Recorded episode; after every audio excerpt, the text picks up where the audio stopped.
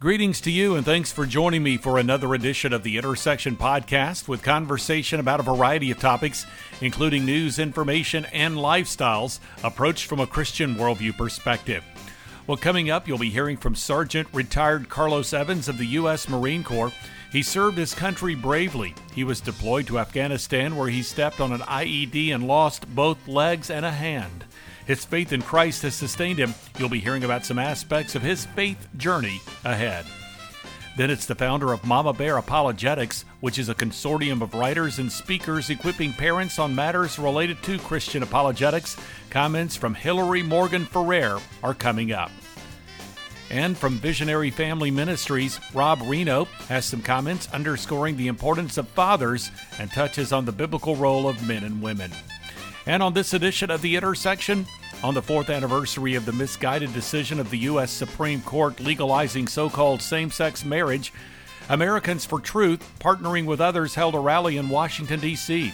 I spoke with the head of that organization, Peter LaBarbera, who shares perspective on the LGBTQ movement and people who have exited that lifestyle and experienced freedom in Christ. Then, Otis Ledbetter of Sunrise Church in California sharing about what he has observed from the scriptures about the works of the flesh and the fruit of the Spirit as outlined in Galatians 5. Those two are in conflict with each other over the territory of our souls. Some of his insight is ahead. Finally, it's Ralph Enlow of the Association for Biblical Higher Education who shares perspective on what it truly means to be great based on the teachings of Jesus, who emphasizes servanthood toward others as a critical component of leadership. This is the intersection of production of the Meeting House, and I'm Bob Crittenden. This podcast is being released during the week of Independence Day. Recently, I had the opportunity to share a conversation with Marine Corps Sergeant retired Carlos Evans, who was severely injured in Afghanistan. He lost both legs and one of his hands, yet he continues to trust in the Lord and with his wife Rosemary by his side, possesses a joyful, faith filled outlook, providing encouragement to trust God in the midst of adversity. They are the co authors of the book Standing Together The Inspirational Story of a Wounded Warrior and Enduring Love. Here now is Carlos Evans. When I woke up in the hospital, uh, I didn't know what happened to me. So seven days after I was in a I was in a, a coma, induced coma, I woke up in the hospital and the first person that I saw was my wife Rosemary. She notified me what happened to me, that I was I didn't have any legs and I'm missing my left uh, hand. So when I first knew that, I was grateful to be alive, but everything started sinking in. I'm not going to be able to be the father that I promised my daughters I was going to be. We have two little daughters, uh, Nairobi and Genesis, and I wasn't going to be able to be the husband that I promised to be to my wife. So it, it was it was very hard. Uh, going back home, I remember uh, well during that period uh, we went to our our home in North Carolina, and I remember when we were going to the to our home, I couldn't I couldn't go inside my own house, house that I bought. I couldn't even go inside because I was in my wheelchair. Uh, I couldn't go inside my rooms. I couldn't. I, it was I, I, saw my car, I saw my clothes, my shoes, everything that I identified with. And I used to, and I was saying to myself, all this that's right here makes me who I am. And now I cannot, you know, enjoy any of this. You know, these shoes make me who I am. This car says who I am.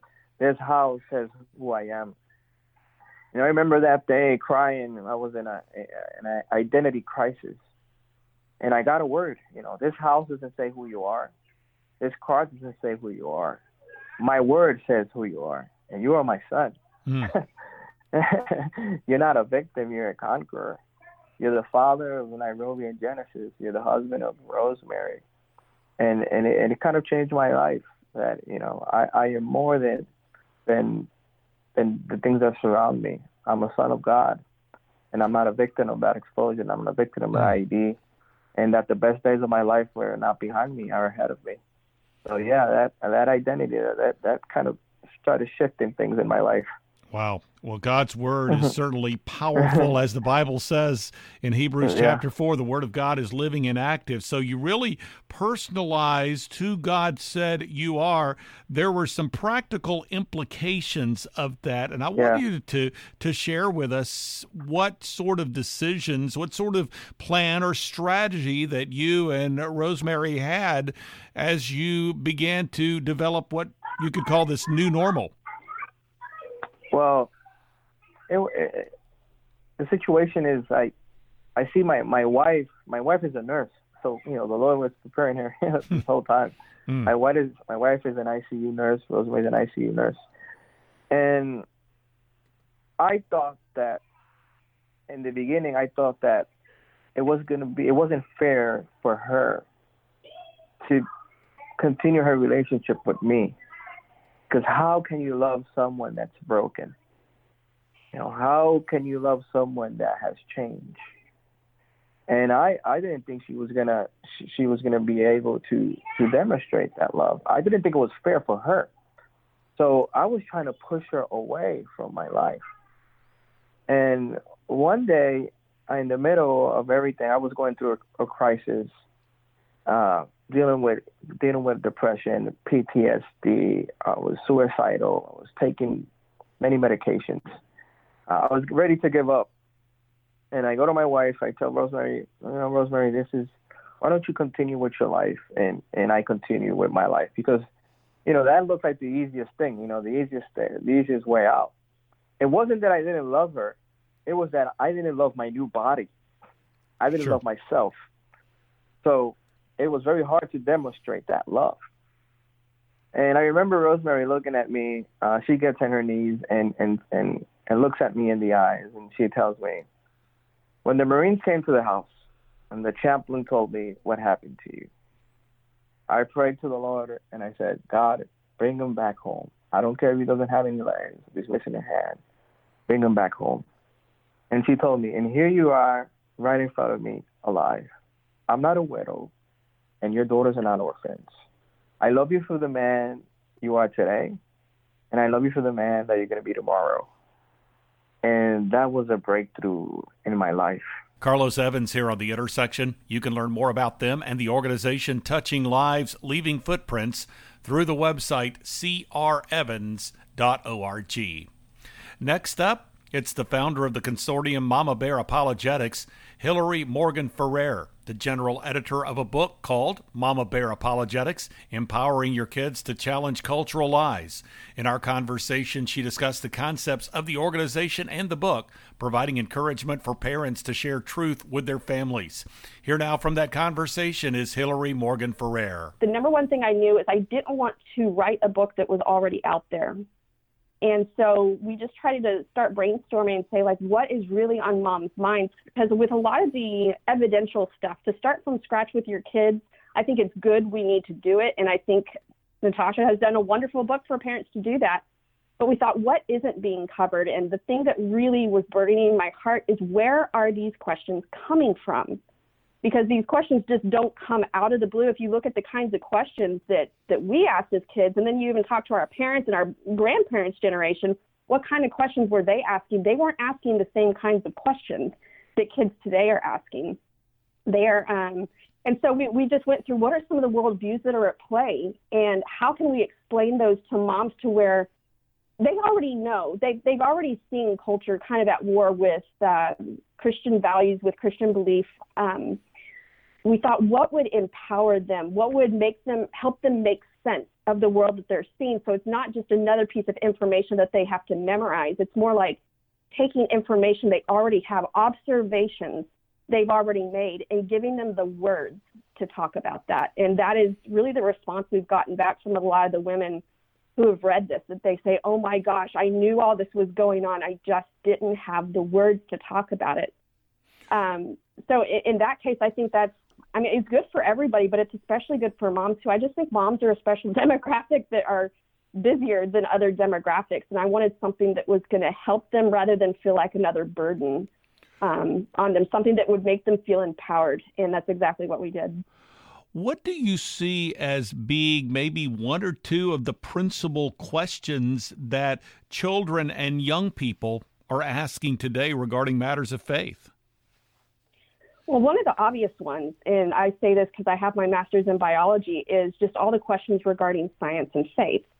And there is this uh, idea that science and faith are polar opposites. It's, you know, two sides of a coin that never are they going to meet. And that is just not the case. And so, this idea, especially about beginnings, which I talk about in chapter six on naturalism, um, looking at first causes. How did the universe come to exist? Well, we can come at this from a naturalistic perspective, meaning that matter is all there is, natural laws are all there are, or we can come at this from the perspective of the supernatural. If there's something involved here, we see order, we see design, we see, I mean, if you look at the genetic code, the kind of programming, literal programming that is in the genetic code I really think that you have to shut your brain off to say, oh, that all came about by natural causes. But second, so that would be the most obvious one. But the second one I would say isn't actually a question, it's more of an assumption that I see kids coming, uh, not just kids, but I mean, college kids, adults, everybody. It's just we are so steeped in our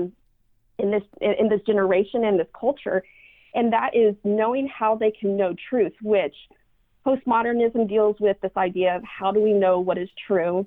Moral relativism deals with that. And then I think the kind of the most important chapter, in my opinion, one of the ones that makes a lot of things make sense, the emotionalism chapter of really understanding how people have turned their emotions from being responders to being leaders. My emotions tell me what is true, and therefore I'm going to lead from that. I mean, if you can think of how many things you've seen just follow your heart, on. And from a Christian perspective, we say, no, the heart's a bad thing to follow. You know, the heart is wicked and deceitful above all else. Who can understand it? Um, but as kids are coming, we're, we're having to tell them, no, your emotions are not telling you truth all the time. They can if they're disciplined with things like reality and scripture uh, then then you can trust them and, and sound reason. But um, I'd say a lot of the questions are coming from the fact that kids don't know what is the foundation they're supposed to be standing on. Because even if we just say your foundation is Christ, well, then that brings up all the evidential questions. Why should I trust Him to be my foundation? It just it, it all kind of snowballs from there. Hillary Morgan Ferrer here on the intersection. The website address is mama m a m a bear apologetics dot com. Rob Rienow is co founder of Visionary Family Ministries and shared information relative to the importance of fatherhood and discussed the biblical roles of men and women. Rob and his wife Amy have put together a video series entitled Generations Follow Jesus as a Family. Here now is Rob Rienow. One of the centerpiece scriptures for dads comes out of Ephesians 6. You know, Ephesians 5 and Ephesians 6, you have so much uh, instruction from God for the Christian home. And there's that powerful text in Ephesians 6 4 where God says, Fathers, do not exasperate your children. In other words, don't arouse deep anger and bitterness in their hearts. And then it says, Instead, bring them up in the training and instruction of the Lord. And if there was a scripture that captured what being a dad is all about, that is it. That our number one mission as fathers is to help our kids follow Jesus forever. And this whole, you know, this whole conversation we're having is really very personal for me, not just because we have seven children, but you know, in 2004, God did a pretty big miracle in my life. Amy and I had been married 10 years. We had four children at the time. I was a youth pastor those first 10 years. And as a youth pastor, the, the number one mission of my life was passing my faith to other people's children, right? So I'm going to pray with other people's children, read the Bible with other people's children. I'm going to take them on retreats and mission trips. We're going to do lock-ins with the junior hires, which is a horrible idea. But uh, you know, I, I loved youth ministry and helping the next generation follow Christ. The problem was I was praying with other people's kids, reading the Bible with other people's kids, and not doing any of that stuff at home with my kids. I was a very passionate spiritual leader at church and very passive in my house. And it was that summer where God really brought me to a place of brokenness and repentance and turned my heart to these scriptures that where they're my number one mission as a dad uh, isn't just sports and school and friends, but it's helping my kids follow Jesus. We've heard the statistics about fatherlessness And we see that across our society. It really has some negative effects on culture at large when children are not receiving the biblical instruction from fathers at home or just having a father present in the home. It affects the culture, doesn't it? It's in a huge way.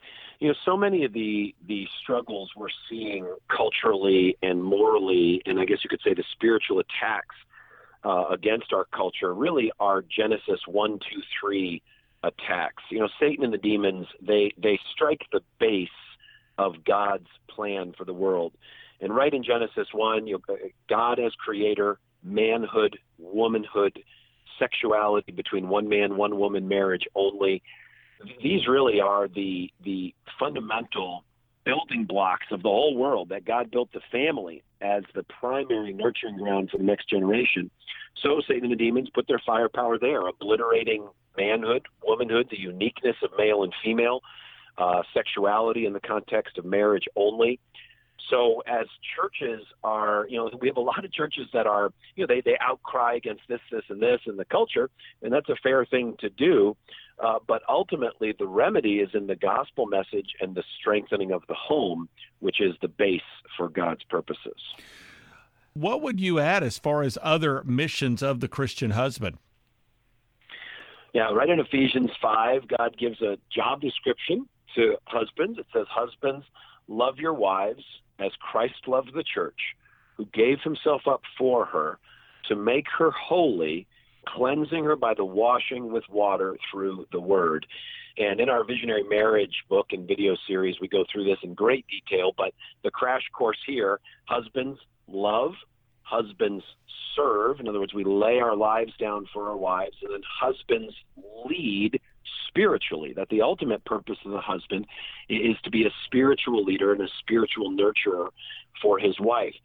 And I look at those three assignments God's called to me. My wife Amy and I were celebrating 25 years of marriage this summer that I'm supposed to love, and that's First Corinthians 13. I got to be patient with her. I got to be kind with her. I can't keep a record of the wrong things she's done. I've got to persevere. All this, I just fall short every single solitary day. And the first thing, my first like takeaway from this list of love, serve, lead for the husband is going to God and saying, God, I just don't have it in me. I, don't have the faith. I don't have the virtue. I don't have the character to be this kind of, of man. My only hope on a daily basis to be a Christian husband is if the Holy Spirit will supernaturally enable me to be the man that I'm not. Rob Rienow here on The Intersection. Find out more by going to the website visionaryfam.com. Well, this is the Intersection Podcast, a weekly production of the Meeting House, and you can find out more through the website meetinghouseonline.info or by going to the programming section at faithradio.org. At the Meeting House homepage, you will find a link to the Media Center through which you can listen to or download full conversations with recent guests featured on the Intersection Podcast. You can also find the podcast in the Media Center. You can subscribe via iTunes as well. Plus, there are links to two blogs. One is The Three with three stories of relevance to the Christian community. The other is The Front Room with devotional thoughts and commentary from the Meeting House. And you can follow me on Twitter and access the Meeting House Facebook page. Also, there is a link to video content, including recently added content from the 2019 National Religious Broadcasters Convention in Anaheim, California. The podcast also is available through the Faith Radio app. You can find out more when you go to faithradio.org and learn about other apps through which you can access the podcast through the Meeting House homepage. Peter LaBarbera is president of Americans for Truth about homosexuality. Recently, he discussed with me a rally held in Washington, D.C. on the anniversary of the Obergefell Supreme Court ruling on gay marriage. He highlighted people who have experienced freedom from homosexuality and same sex attraction through Christ. From that conversation, this is Peter LaBarbera now. Isn't it amazing? This uh, supposedly august ruling Obergefell v. Hodges was actually built on a lie, on a myth. Uh, he it's actually stated in the ruling. You write the word immutable as applied to quote sexual orientation. Now, sexual orientation is only really a politically correct word for homosexuality, and gender identity is a politically correct word for transgenderism. Well, guess what? It's a total lie because we know I've had the privilege of meeting many, several dozen people over my lifetime working on this issue who've come out of homosexuality. I'm sitting in the car right now next to Stephen Black, who spoke at the rally. Stephen's got a wonderful testimony of coming out of homosexuality. The Lord delivered him. It's the power of Jesus Christ. If Jesus Christ can can deliver murderers, can deliver drug addicts, can deliver anybody, well, of course Jesus can help people caught up in sexual sin um, find freedom and wholesomeness and righteousness. And he's done that in Stephen's life. He's done it in so many others. So we had Stephen, we had Laura, uh, Laura Perry, who came out of transgenderism. She'd actually gone through the surgery, the awful, destructive trans surgeries in which these women, incredibly, Bob, are having their healthy breasts surgically removed. Can you imagine? And and she, the Lord delivered her out of transgenderism. She's changed. We had Grace um, Harley, who's a good friend of mine, who was an African American woman who thought she was a man. The Lord delivered her, and she said in our rally today, she doesn't, she's not tempted there anymore. She's not attracted to women anymore. And we had Doug Mainwaring, who's who came out of homosexuality. He writes for LifeSite News. All these wonderful people uh, speaking, and each one of them gave the lie to Justice Kennedy's false claim that homosexuality is immutable. And so this fiction must be overturned. The whole predicate for the ruling is false and we're seeing things like the Equality Act, and I'd like for you to comment on that as well. And we're seeing across the board, for instance, these cases such as Jack Phillips and Masterpiece Cake Shop case, the Kleins out in Oregon who received a favorable report from the U.S. Supreme Court here recently. But there are those that would want to completely victimize and defeat those who hold to a different opinion. Absolutely. We're talking about a totalitarian movement in, in the in the sense of people, for example, look what they're doing to ex gays. They are trying to ban uh, so-called reparative therapy, which is essentially talk therapy therapy for people to get out of who don't want to embrace a gay identity or a trans identity, and they are trying to ban it. Now, how is that upholding our First Amendment? Um, and they started with kids, and now they're moving on to adults they, we saw what they did to the Christians. They intentionally set up the Christians. They they want to turn Christians and they call them haters and homophobes, and they tell all sorts of lies, and then they try to ban speech. We saw we saw recently Steven Crowder, who's a, a conservative. He was uh, uh, de, uh, not deplatformed, demonetized from YouTube because of the complaints of a homosexual activist because he poked fun at a homosexual activist.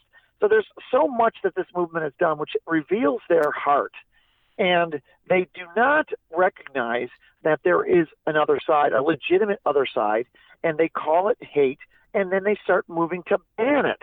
And the, the Equality Act itself, which is the most dangerous LGBTQ legislation that ever came down the pike, the Equality Act itself specifically overwrites. It would it would overrule the the, the RFRA, which is uh, stands for the Religious Freedom Restoration Act, which was a law passed to protect Christians' religious liberty, the Equality Act, which is a homosexual legislation that would put sexual orientation and gender identity into our, our, our basically our civil rights code, the 1964 Civil Rights Act. This bill, which is H.R. 5, specifically overrides the language of the Religious Freedom Restoration Act. That tells you all all you need to know. In other words, homosexual supremacy, I suppose you could say, because it's saying that gay rights, so called, supersede our freedom to disagree. Peter LaBarbera here on the intersection. You can find out more by going to the website americansfortruth.com. Next, it's Otis Ledbetter, senior pastor of Sunrise Church in Clovis, California. He discussed with me the works of the flesh and fruit of the Spirit from Galatians 5 and shared principles he explores in the book Soul Hunger Satisfy Your Heart's Deepest Longing. From that conversation, this is Otis Ledbetter. I ran into so many different people, Bob, that um, would tell me, you know, I go to church, and I go regularly. I read my Bible every day, and I pray every day. And that's what I've been told to do in order to walk in the Spirit, and yet I'm still stymied. I'm still stuck, and I don't know why. Can you explain that to me? And I didn't know how to explain it. I I, I started asking God. I I need answers for these people, and what He did in the course of my just reading the scriptures through, I got I got stuck in Galatians chapter five, and there I ran across two lists the works of the flesh and the fruit of the Spirit. And it began to bother me that they were side by side in the same verse because they appear to have nothing to do with each other. And um, so I stayed there a little while. I don't know if, if anybody's ever been there where that scripture just doesn't make sense to you and you have to stay there for a little while. But it, it, it sort of was haunting to me. I almost felt sacrilegious in the sense of, of having those two um, those two lists side by side because one, the fruit of the spirit. I mean, there's no law against that. The other's the works of the flesh, and it just looks like a garbage pail running over with human debris. And um, what do they have to do with each other? And yet, God has them in the same chapter, side by side. So you know what I did? I at my office, I put the large executive pass, uh, post-it notes. One on the left side was the works of the flesh, and one on the right side was the fruit of the spirit. And I would come in every day for months, and I would just ask God, reveal to me what you want me to know out of that.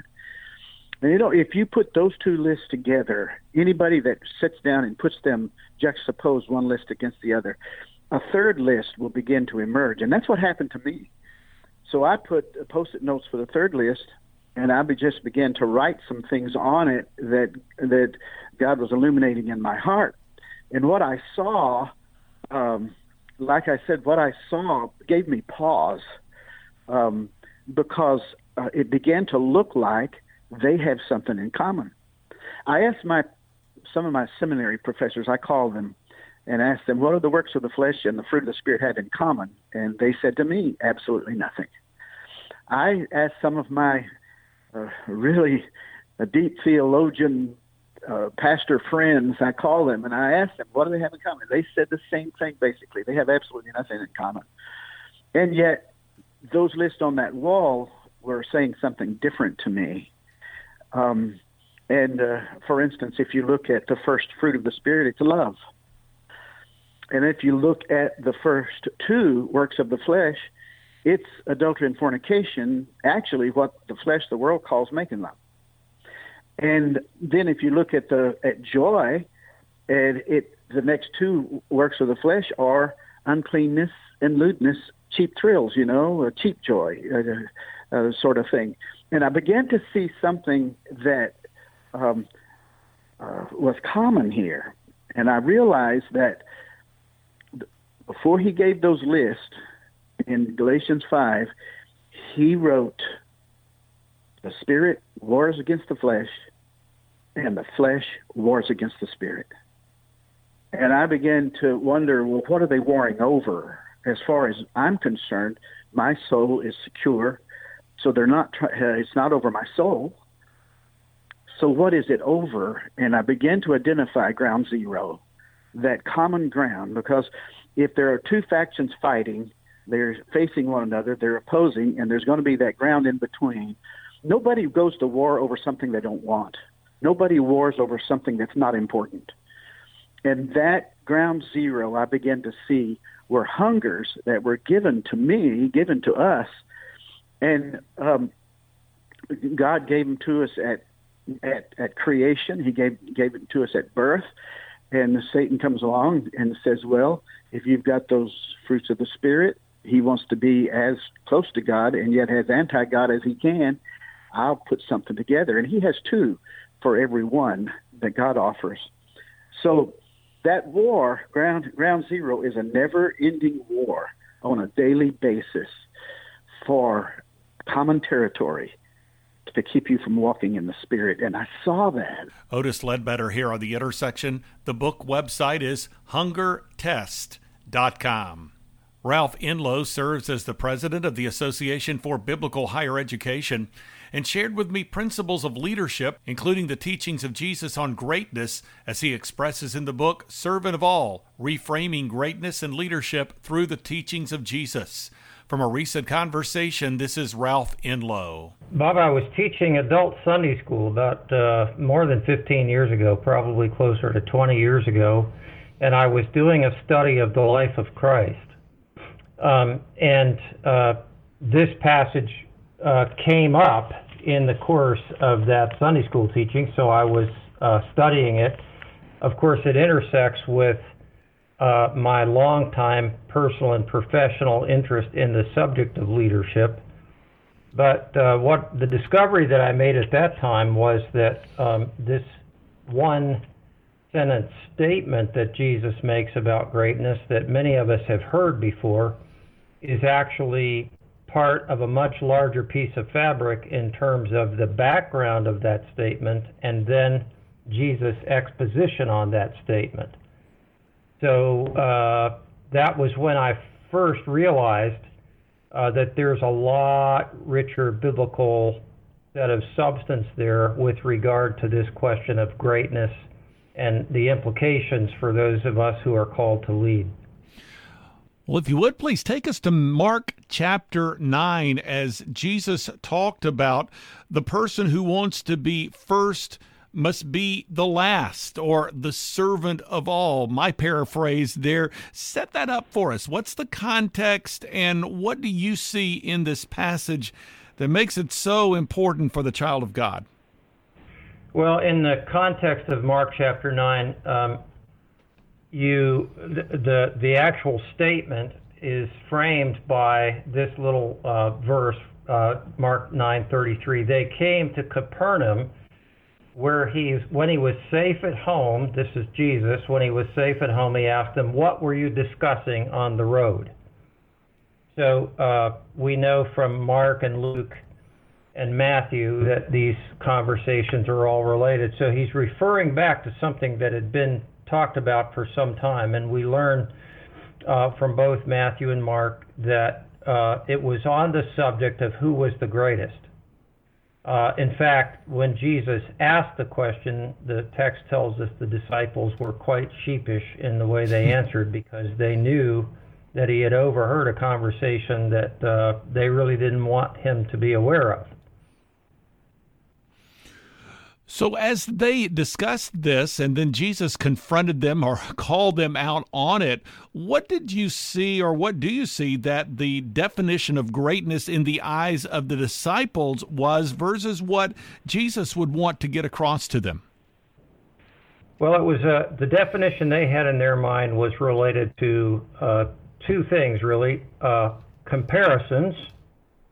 Uh, in fact, some translations uh, actually render the Greek there not so much who is the greatest, but who is the greater. The idea being, uh, the inference there being one of comparison. The other thing is that greatness has primarily to do with status. So you would say the the conventional thinking, the worldly thinking about greatness is that it's a comparative term that has to do with our status relative to other people. Jesus, of course, turns that uh, concept on its head, and he, he makes it clear in his statement and in the exposition that follows that Jesus is not about comparative status relative to other people, but it's about character and about uh, the disposition of being a servant to all. Ralph Enlow here on the intersection. You can find out more through the publisher's website. It's Lexham, L-E-X-H-A-M Press.com. The Association for Biblical Higher Education website is abhe.org. Well, I am about to wrap up this edition of the Intersection Podcast, a weekly production of the Meeting House. Find out more through meetinghouseonline.info or by going to the programming section at faithradio.org. You'll find a link to the Media Center through which you can listen to or download full conversations with recent guests heard on the Intersection Podcast. You can also find the current episode and previous editions of the podcast in that Media Center. It's also available through iTunes. Two blogs are accessible through the Meeting House homepage. One is The Three with three stories of relevance to the Christian community. The other is The Front Room with devotional thoughts and commentary from the Meeting House. And you can follow me on Twitter and access the Meeting House Facebook page. There is also a link to video content. The Intersection podcast is also available through the Faith Radio app. Learn more when you visit faithradio.org, and it's available through other apps as well. Find out more through the Meeting House homepage. Well, thanks for joining me for this edition of the Intersection podcast. I'm Bob Crittenden.